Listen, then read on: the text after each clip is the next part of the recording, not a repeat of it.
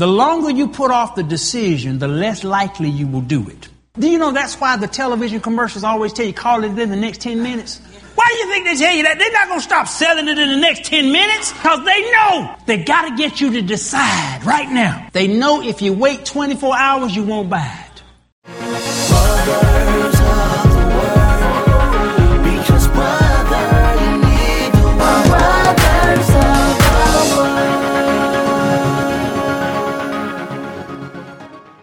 Welcome to Brothers of the Word because, brother, you need the Word.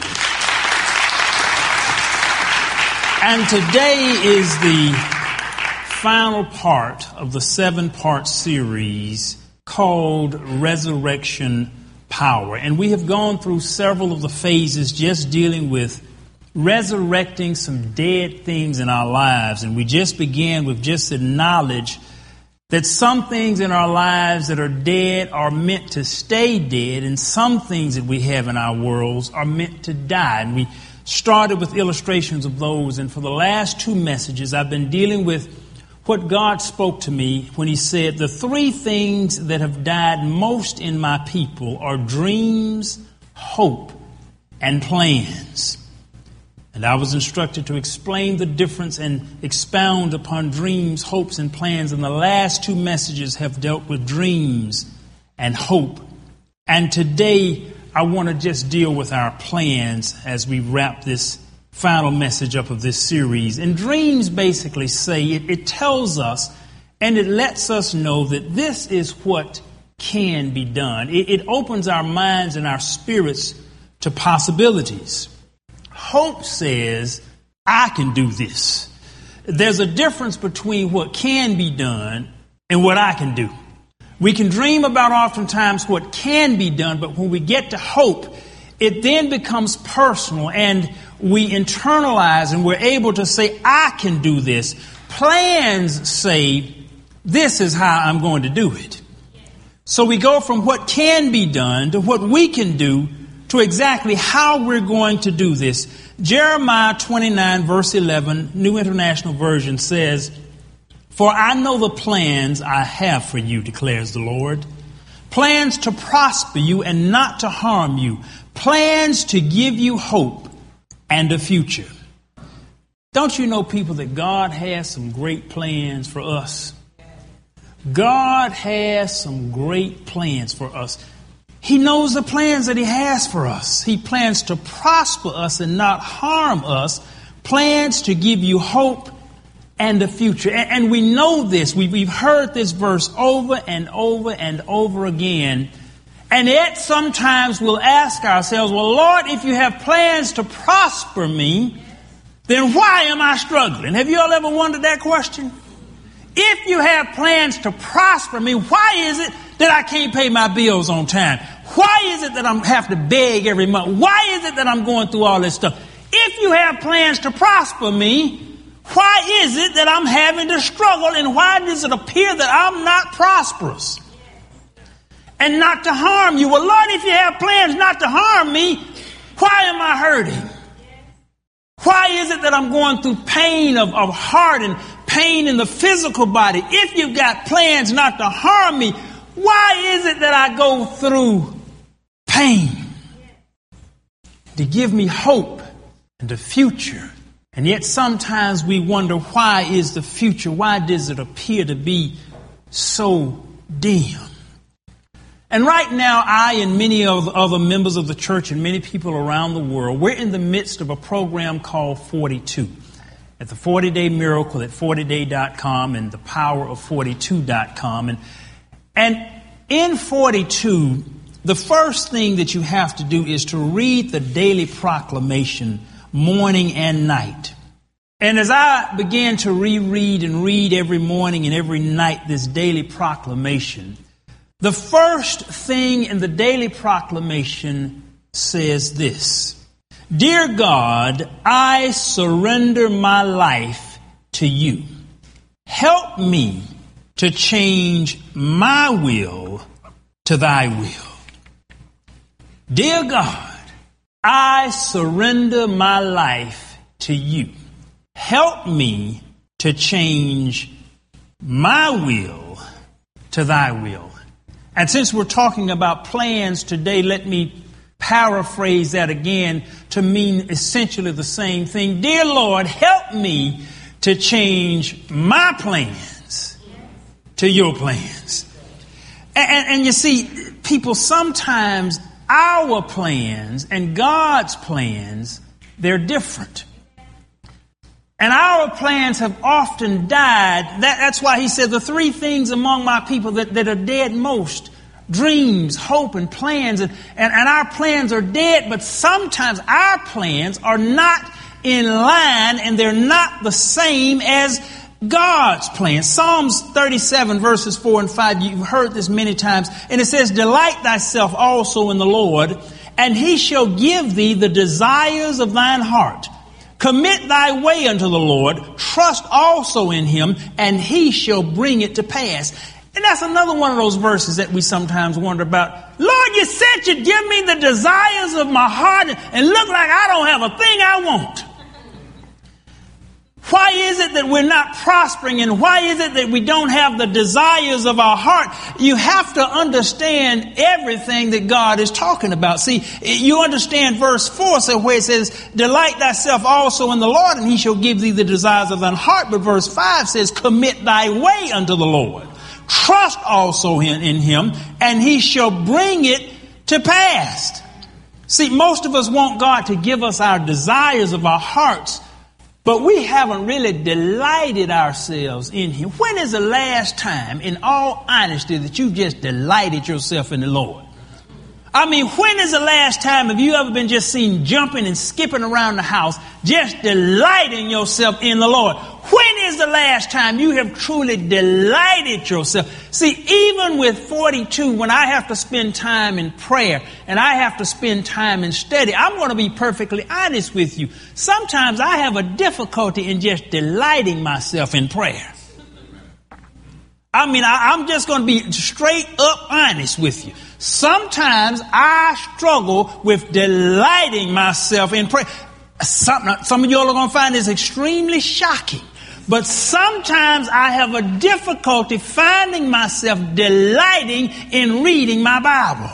There's something about it where sometimes I'm just not overly enthusiastic. I don't break out in goosebumps. You know, I, I just don't have just this over anticipation, just heart just beating, just can't wait to get to my Bible. Sometimes I have a problem delighting myself in prayer and scripture. Sometimes I don't even want to come to church. Now, I know this again is, is extremely shocking to you, but sometimes the pastor just will wake up some days and just say to mother, I really don't want to go to church today. I, I know this is very incredulous for some of you, and some of you can't understand this, but there's sometimes the pastor him now. Now, see, this is me. See, C. Elijah. Every day that C. Elijah wakes up every day. See, Elijah will wake up and say, Is it Thursday yet? Is it Sunday yet? Is it, is it, is it, is it? But, but I'm, I'm going to be, I, I've got some issues sometimes. So, there is a reason often why we don't have the desires of our heart because we have not delighted in God. And, and our, our desires are away from the delights of God. We don't trust in Him because we have our own plans. And how do we get our plans back alive? And how do we get life breathed back into them? We first have to get on accord and understand that often our plans are just not God's plans. Suppose God told you that He would make you vice president of the United States. You'd be second in command. And if something happened to the president, you would be the president. You'd have Secret Service protection everywhere that you went. You'd go everywhere on a motorcade. Even when you came to church here at the Ark of Salvation, you'd be surrounded by four or five Secret Service agents. They'd have to block off a row just for you because you were the Vice President of the United States. Suppose God were to tell you you were going to be Vice President of the United States, you, you would never have to worry about going to the airport again and standing in the security line because now you've got your own private Air Force Two jet. Suppose he told you, people would know you on the street everywhere you went and, want your autograph and, and, want you to speak at all these. Suppose he told you that he was going to make you vice president of the United States. But, he said, I'm going to send you through the same trials and the same time period that I sent Joseph. When Joseph became second in command in Egypt, essentially vice president, I'm going to make you vice president. But you're going to spend years rotting in jail. You're going to spend years as a slave. I'm going to make you vice president, but you have to go through the same path. Your brothers are going to sell you out and betray you. I'm going to make you vice president. But this is what you have to go through. See, the problem that most of us have is when, when God, if God told the whole plan, we would say, uh. See, if God told us the whole plan, that He has to prosper us and, and, the hope for our future. If He told us the whole plan, we would raise up our hands, excuse me, uh, excuse me. And that is often the problem of why God cannot even reveal His entire plans for us. Because often we don't want to go through the process of where God wants to take us. We want sometimes the throne but we don't want the throes of what we have to go through to get to the throne. But people, we have to start focusing on the plans after we can get the plans where God truly wants us to go. See, some of us, to be honest about it, we plan to go someplace God didn't really want us to go. And if you're planning to go somewhere that God really doesn't want you to go, you won't get there. If you do get there, you won't stay there. And if you do get there and stay there, you won't be happy there. So you've got to first of all understand where is it that God wants me to go. And then we have to be prepared to do what is required to get there. Let's say, for example, you say, I want to work in a hospital. Some of us, some of the people here in the congregation, you work in hospitals. Well, you can work in a hospital, and there are several different positions in the hospital. You can be a doctor, you can be a, a, an RN, you can be an LPN, you can be a, a receptionist, you can be an orderly, or you can be a janitor. All of them good jobs, all of them honorable jobs, but they require different levels of planning. If you say, I want to be a doctor, then you have to have a different level of planning than if you say, I want to be the janitor. Now, you have never, well, at least I've never had, I have never gone, and a janitor is, a, is an excellent op- occupation, it's an honorable, good, hard work, but I have never heard a person say, you know, when I was in high school, I wanted to be a janitor. I have never heard anyone plan for that. But everyone who's a doctor, they will tell you, I've been wanting to be, a, I made a decision early that this is what I want to do. The point is this. The higher the level that you aspire to go, the more important planning is. The more you want to be, the more important it is to have your plans together. So if you want to be a doctor, you have to plan a lot more than if you want to be a janitor. Just Simple as that. You have to start planning early in high school if you want to be a doctor. Then when you go to college, you have to, not only do you have to plan, but you will have to activate the plan and you will have to do a whole lot of work and a whole lot of studying. You see, every, even if you look at Joseph, Even though Joseph went to be vice president of Egypt, everywhere Joseph went, Joseph was diligent in what he did. When he was a slave, he was the best slave that Potiphar had. Potiphar ended up putting Joseph in charge of everything in his household. When, when the man went to jail, the man was so good, the jailer ended up putting him in charge of the jail. See, wherever you want to go, You've got to be diligent where you are. You can't just, I, I believe in the power of the word, but you just can't talk it.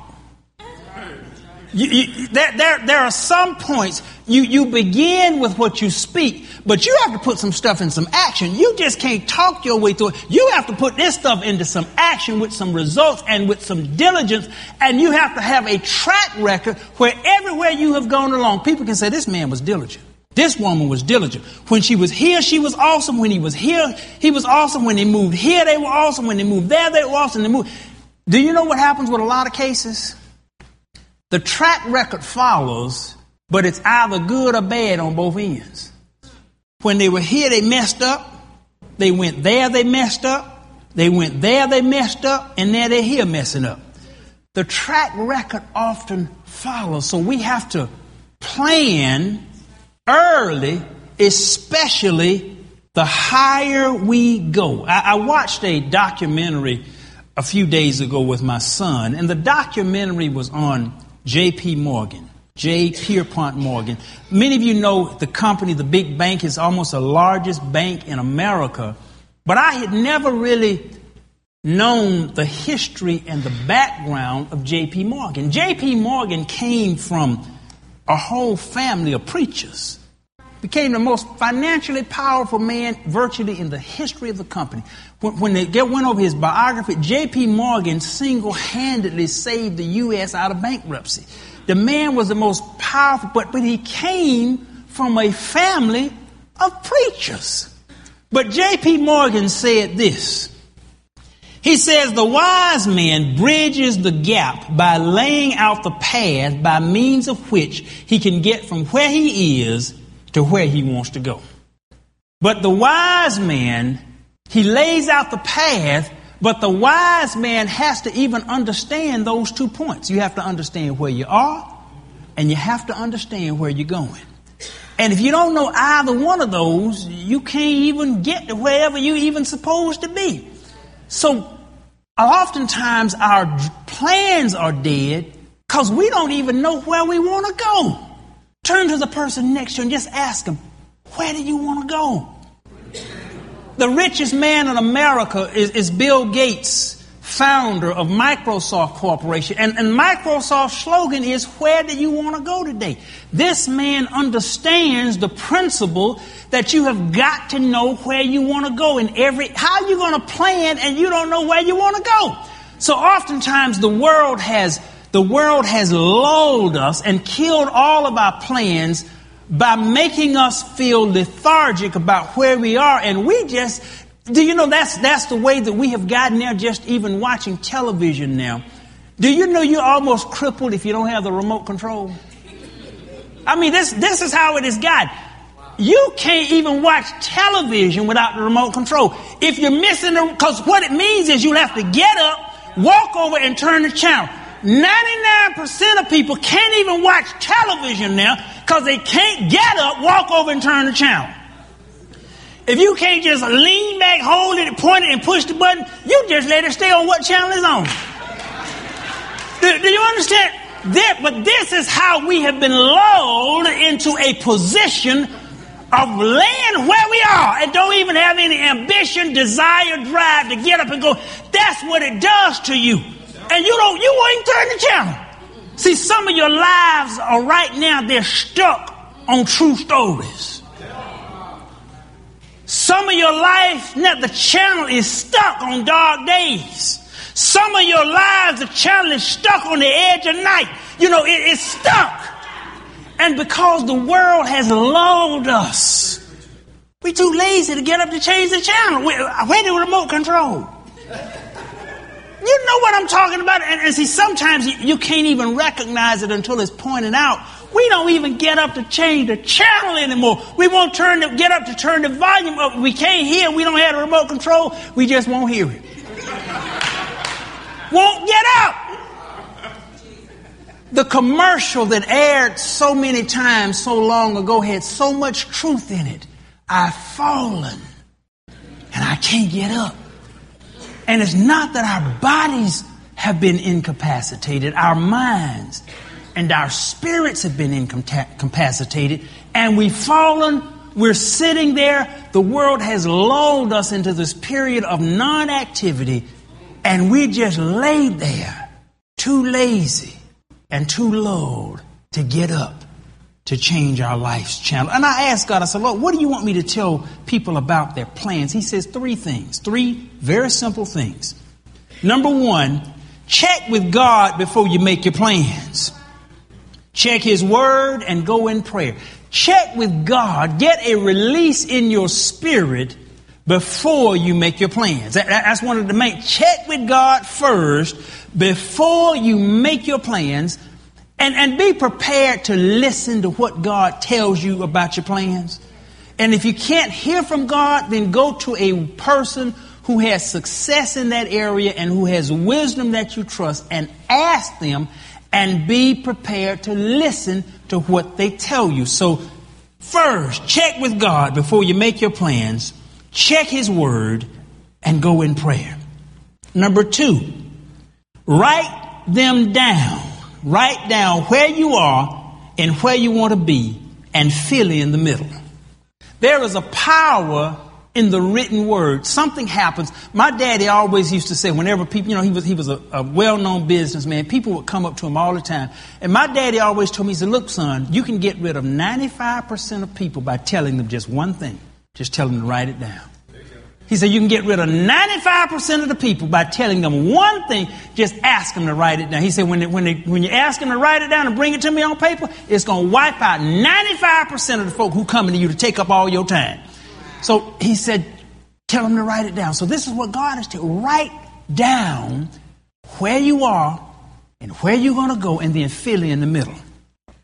So if you want to be a doctor, you're in high school, fill in the middle. I want to be a doctor. I'm in high school. Now I got to fill in this middle. So whatever you want to do, and sometimes even if you can just write down where you want to go. In our boardroom in our company, I have on the wall the annual sales figure for what the goal is for the company. And the national sales manager came in to talk to me a few weeks ago, and he told me, he said, the goal that you have on the wall, he said, I believe we can double that. And I said, Amen. I said, but the goal has a time frame on it. It says by next year. So you need to have, and if you put that goal in front of you, it stays there and you'll start to fill in the middle. See, whatever your goal is, whatever it is, you, you got to know where you're going. If you know where you're going, if you got some plans at least for destination, we, we've got all kind of GPSs now, but, but a GPS is absolutely worth nothing unless you put your destination in. And there are 24 satellites orbiting the earth that will tell you direction, but not, it's not worth a hoot if you don't put in where you want to go.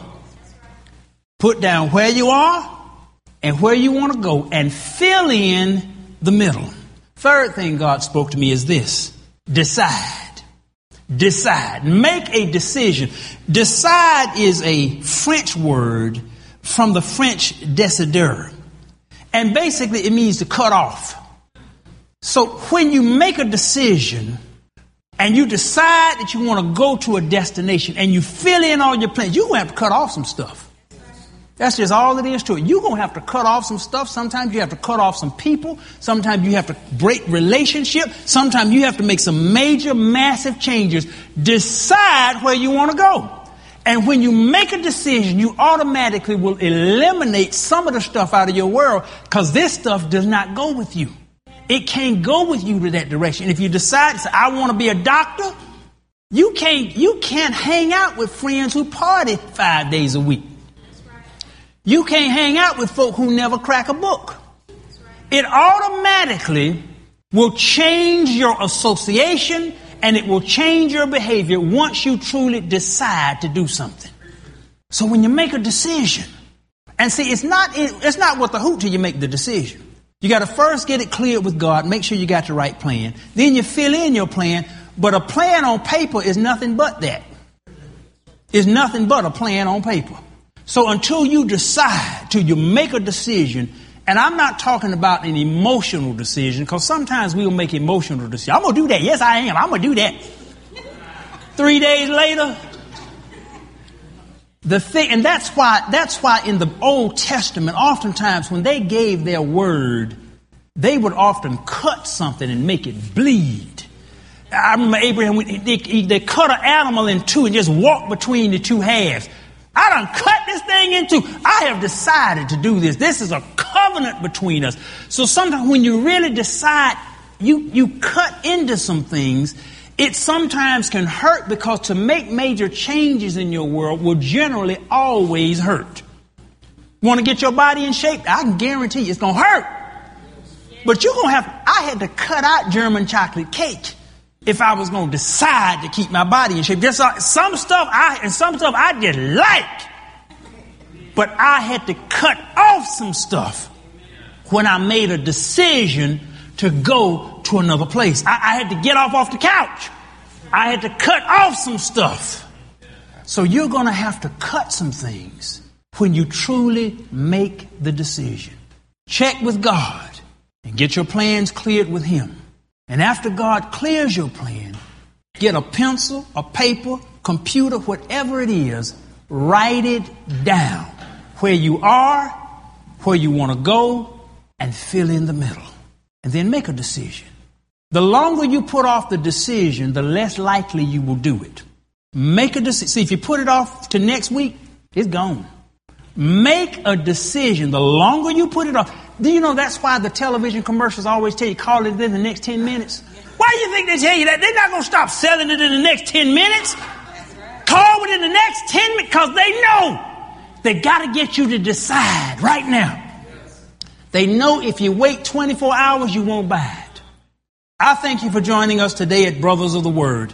If you decide to do this, you can go and hear this sermon at airjesus.com. Send it to a friend absolutely free. God wants to prosper you. God wants to give you hope. God wants to give you a future. God wants your plans alive and in His will. Thank you for joining Brothers of the Word because, brother, you need the Word.